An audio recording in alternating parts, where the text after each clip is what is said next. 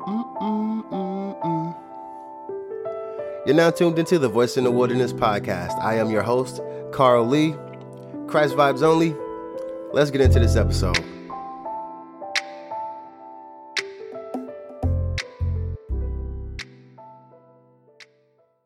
So I am going to go straight to the point. For a lot of people, God is ready to use you right now. You're trying to figure out how you qualify. You're trying to figure out what disqualifies you. And honestly, you know, you have enough of a testimony and God is like, yo, now go. Now, I know for the most part, I hopped in that pretty quick, but it's just that abrupt. It's just that quick. It's just that hard. That is just time for us to step up and really be able to be the voice that we are. The experiences that we have had are not for any reason. They're not for no reason. And they're for us to tell. They're for us to give God the glory for what we've been through and for what has taken place in our lives at many different stages. And I didn't come out with this story. I mean, um, with this idea from nowhere. I'm going to give you guys the verse and the story and the background behind knowing that it's just that time. Because I know we have, sometimes you have friends and you have people and, you know, they've been saved maybe longer than you, or they seem like, you know, there's something that maybe God is going to do for them, or you're just so busy looking at other people's anointing and other people's story and other people's plot that you're not looking at what you've been through and how it can affect and how it relates and you being able to give your story, your your testimony, your view, your way of leading somebody else who may have been dealing with the same thing in Christ. None of our experiences are just solely for ourselves. So um, I'm going to go into this story of what took place in the Bible, in the book of Mark. The story is in the book of Mark, and it's chapter five. And there's a man, and this man in this story is, he's demon possessed, you know, and I'm pretty sure that's a pretty heavy subject right now, but we're going to go with it. And so the people in the city know this man for being demon possessed. They know him because they tried to shackle him. They tried to chain him down. They tried to figure out how they can control this man because he was so tormented by these spirits and the things that he would do were just abnormal. They said he lived in the caves and he lived by the tombs. So even where he would be was just somewhere where he just didn't belong, like where a human rationally would not be. His circumstances were abnormal. He was not an everyday guy. His what his background was wasn't the same as what some of the other people in the city may have been dealing with, right? So Jesus comes ashore. Jesus comes to shore in this city, and immediately the spirits that are in this man rush to Jesus, and they're like, you know, what are you here for? Now, the spirit, the spirit in this man is coming at Jesus differently than what the man himself would be want, like would want, different than what the man himself needs. See, the spirits, they're trying to defend what they like. They're trying to make sure the thing that they got going isn't going to get messed up, right? And Jesus knows right away, and he and he asks the he asks the spirits, "Who are you? What is well, who is in this man? Who's talking to me through this man right now?" And then the man answers, the spirits answer, and they say, "We are legion, for we are many." What they were saying was, "It's so many." He's, this man is dealing with so much stuff that we got to tell you it's a whole lot of us.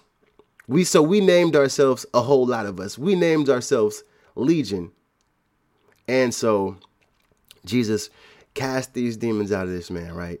And the demons escape into pigs. And the and then so the demons get into the pigs, and instantly the pigs run off a cliff, land in the water, land in the ocean, and they drown. So the demons ultimately drowned the pigs because ultimately those spirits wanted to kill that man at some point. Other than fulfilling whatever desires they had through this man and torturing this man, ultimately, you know, the devil wants to kill us. He wants to take us from the little things we enjoy, the little things we think we want to do sometime, and take it to the max. There's a maximum. There's a maximum level when you deal with certain spirits. There's no reason. There is a reason why the Bible says the wages of sin is death, because ultimately, when you deal with certain spirits and you deal with like certain acts, the devil would love to take that and then evolve it into a place where that stronghold is death. You know, you don't know how to get out of it. You don't know if in yourself there's an ability to stop or even an ability to be free. So in this particular case, this man has an encounter with Jesus and he's set free. Now, his freedom, it affected the people who owned those pigs. Those people knew the man. They knew that he was tortured. They knew that he was dealing with some things. They knew that they couldn't control this man. The people in the town knew this man. And even though he was set free, because his freedom affected what they were doing, it affected the pigs that they had, the things that they were doing. They wanted Jesus to leave. They was like, yo, thank you for um whatever, but you got to go. We don't know about that. I don't know. I don't. You know what? I don't, I don't, I don't like his salvation that much. I don't care about his testimony so much that I'm okay with what just happened. Here it is. You have a case where God is moving in somebody's life. God is changing and transforming and setting and setting somebody free. And and it affects another person and they mad. Now, you when you when God is moving in your life and he's blessing you, it's not for you to start over considering what's going on with other people. You know what I mean? God is doing this for you, and your time of being able to to be used by God and to be able to be that light, that witness is, is coming, you know, it's coming with that salvation. And sometimes it's going to, it ruins, it changes relationships. Some relationships you thought they were that good, they were going to be that good, and then they change, and they changed because you are being set free. God is setting you free. And then just as quickly as he sets you free, he's going to turn around and be like, and now that you're free, go talk about it. Don't hold it in, turn right around and talk about your freedom. And that's when that freedom is like a miraculous thing where, you know, it wasn't anybody but God. Nobody could have got you out of that but God. And I'm going to, I'm going to continue, and I'm going to read the actual verse that I was going into. So this is Mark chapter five, and the verse is eighteen. Now, just so you know, this is going to be King James Version. So it's going to be, I'm going to rephrase it, but this is from King James Version. And when he was coming to the ship, he that had been possessed with the devil prayed him that he might be with him. Howbeit Jesus suffered him not, but said unto him, Go home thy, to thy friends, and tell them how great things the Lord hath done for thee, and he hath compassion on thee. So allow me to break that down. What happened was, the man ran to the ship before Jesus could leave, and he came back and he was pleading with God. He prayed him. He said, let me go with you. And Jesus was like, pause, man. Actually, I need you to go right back to your friends and let them know how good this was. Let them know about my compassion. Instantly, right after being set free, he was sent on a mission. The interesting part about that is he had Jesus had twelve disciples with him that didn't actually start their mission until he passed away. But then here, here is a man whose experience with Jesus in that manner qualified him instantly to be able to share the gospel.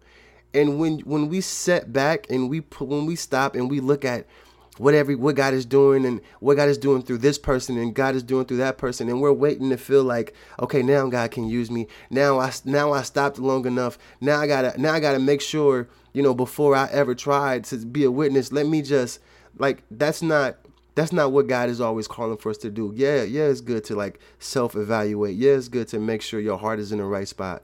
But when God is ready to start using you, he's qualified you. God has qualified you. And when you're waiting for somebody to come and bestow the ability to be, look, Lord, God told me to tell you now, now you can tell. Like, sometimes you won't get that. Sometimes you want an approval that you're not going to get. When those people who owned the pigs saw that the man was free, it didn't matter that he was free when it affected what they did. Some people, they need you. They need you to be asleep. Some people, it works for them that you're not, you're not pushing what you need to push. You're not doing what you need to be doing. It works for them, and they're okay with you dealing with all, all the issues that you carry, the burdens that you carry, the spirits that you fight. They're okay with it because you, you keep, it's not affecting they pigs. Like, do you see what I'm saying? And sometimes we have to figure out what's more important. Somebody's comfort zone with us being able to be around, dealing with all the issues that we have, or being able to get free and being able to turn around and say, you know what, maybe I need to change being around you so I can reach who I need to reach, so I can be who God is calling me to be and not to be holding it back. When I say that, a lot of times we think what we've been through is why we don't qualify. like, oh, man, you know, I used to really be heavy in drugs. God can't use me for that. Man, I used to really be into this certain type of lifestyle. Man, God can't use me because of that. And will say, this is why God can't use me. This man was demon possessed. Obviously, somewhere in his life, he opened up the door to these spirits. And he could have been like, Lord God, you know, I know you said go tell my friends, but like, I have shame. I was living in the tombs. Like, yeah, you good, but you're good to me. You set me free. But I I was cutting myself. I was, I was, you know, he could have used all of his pain, everything that he had been through, everything that God brought him out of as the very reason to not. The very reason to say, this is why you're not supposed to use me, God. This is why I want to go. I want to go with you because I'm really not the one you can use. I really need to just be up here sitting at the table. And God was like, well, you know what? I need you. What I need you to do is turn around and bring up the goodness of who I am. Bring up the compassion that I had, that I had towards you. When I considered who you are, when I looked at you as the individual, as the person who was dealing with these things, and I was ready for you to be set free. You was ready to be set free. Don't worry about the people around and worry about how everything is changing for them when I'm trying to change things for you. Because now that you have been through this, I'm ready to use you. Turn. I want you to turn around. I want you to go right back to those areas and go back to those friends and tell them how good God is. And just like the people who owned the pigs, they made the choice to say, I don't want that. But they were able to see God's work. And that made the choice their own choice. But the evidence of who God was in your life showed. And when people know, when people know where you came from, when people know where God brought you from, it just has a different effect. Like, you're always looking for somebody who knows for real. Okay, and, and this is a random story. I mean, it's not a story, but all of us have seen those like videos where it's like, uh, send me uh, three hundred dollars and I'll flip it to three thousand dollars, right? And then you looking at it like, I don't know this person and I don't think I know anybody that's done this, right? So like, if you could, if you could see it from somebody that you knew, if so, if one of my homeboys was like, no, Carl, it's real. I did it yesterday and look at my account. It's three thousand dollars now. And I'm about to give her three hundred of this three thousand and do it again. And I'm never going to stop doing this, bro, because she will flip this money. He will flip this, this three hundred to three thousand. I personally would be like, bro, thank you, Jesus. I, I was hoping this was real. Like, you know, the effect would be different now, but because I don't know anybody that literally got to do that. And I'm sketchy. You know, and it's it's people that are sketchy about really trying to get get God, really trying to know God, because they don't really know if they know. And you could be the voice, you could be the line that somebody hears, that somebody sees to know that it's real. And that's what God is saying in this story, that even though I got twelve disciples and they're going to have to see me die and see me resurrect, and some of them know who I am exactly and I'm they're experiencing me, you've experienced me in a way that they haven't right now. You've experienced me. You experienced something that they haven't and that they're never going to experience. None of the disciples ever experienced the life that this man had lived, living amongst the tombs, uh, being chained and breaking chains and demon, demons giving him strength and tripping him out. And, you know, people trying to figure out how to control him. That was his personal testimony. There was no one, there was no other person that was going to be able to give that testimony. It was for him to turn right back around and go back into the crowd that he came from and tell them what God had done for them. And then God actually was like, tell them about my compassion. He gave them, he gave them notes, because the the compassion of Jesus is a lot of times what will cause him to move on our behalf. Like when we, when God shows compassion, situations change, things can change, things can come together, but people need to know that that compassion, it exists for them. And sometimes when you can be that lifeline where someone can look and say, yo, the Jesus, the compassion that God showed him to be able to get him out of this, I know he can get me out of this. The compassion that God showed this person in their act, in their lifestyles, I know he can do it for me as well. And That's a beautiful, amazing thing to be able to feel. That's hope. When we when we witness, when we allow God to use us, we give hope. We give expectation. We give people the ability to at least feel, to know that there is a way. You are not in a situation that's too big for God. There's nothing that's too hard for God. And when we when we silence our testimony, when we silence what God has done for us, we belittle what he can do for people. And and that's when I was talking about earlier, if you're too busy just watching other people, you know, being so concerned about, okay, is, is God, is can God use this? Can God use me? God is going to move on people. That compassion, the compassion that he showed is one level of compassion. But when you get into the stage of wanting to see other other forms of God's compassion, it you need to, there's an act that you need to make.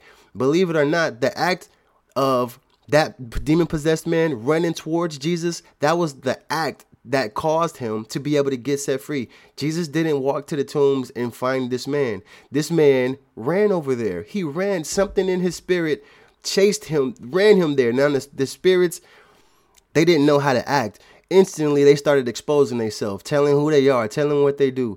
Sometimes you will meet people, and I know you know this, and for no reason, they telling you all they little, they little things. They telling you they little, and why are they telling you? You get over there, it's something you kind of know. They they talking to you about it. Now, now two things happen normally. Two, one is you end up somehow finding yourself in some raggedy circle with some people doing some mess that you used to do, and now you being drawn back in. Or it's going to be time for God to start using you. And when these people come to you telling you they stuff, telling you, because those spirits got to Jesus and instantly started started talking too much.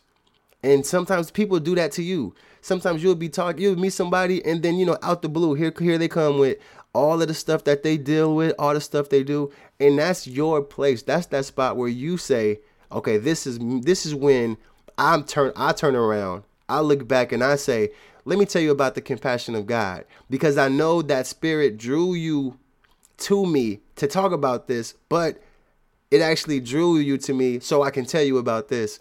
And sometimes we're so busy thinking we got to find somebody to witness to.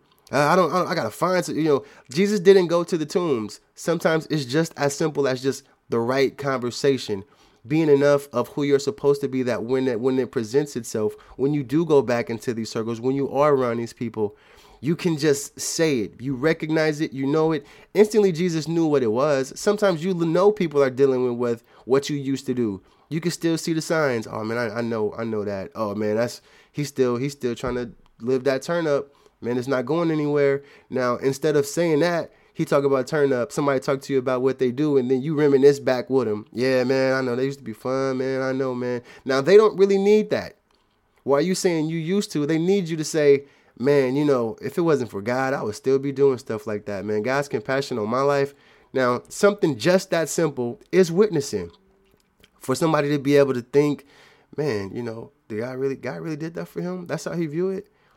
It's it's not always being the max. Do it like, you know, okay, now that God delivered me, let me go. I got to change. Like changing somebody's life is changing their world.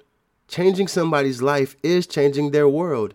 And when you're that witness, when you can be that light, when you can turn around and do something as simple as just tell people the compassion that God had on you, you are being a witness. It's not for you to always look at what somebody else is doing in the kingdom, for the kingdom. You're not answering your call because you're looking at what somebody else's ministry look like, what somebody else is doing. And sometimes it's like, ah, we stop because I don't want them to think I'm copying them. I don't, I don't want them to think they thinking I'm thinking what I'm thinking, because I'm not even thinking that. Like now, that's just procrastination. At some point, all of that is just slowing you down, and God is ready to use you. He's ready to put you in the forefront. He's ready to make you that avenue, that door. And don't slow it down. Don't slow yourself down. Don't be don't be walking in fear. Don't be afraid to be used that way. God is good, and what he's done for you, he didn't he didn't just do solely for you. Yes, he did it for you. Yes, he did it because he wanted you to be free, but he also did it because he was showing you compassion, and he was also showing that compassion exists. The compassion that God has for us, for caring about our lives, caring about our circumstances, wanting us to be free. It exists, and sometimes people need to see it exist in somebody they know. He turned, Jesus turns right around and he says, go right back. Tell your friends. Tell the people you know. Tell the people in the city. And it says he went right back. He got straight to it. So with that being said, be encouraged. You can get straight to it. Look at what God's brought you through. He's brought you from something, and somebody does need to hear it. So keep it, be encouraged, be blessed. Hey, Christ vibes only. All right? Boom, boom, boom, boom.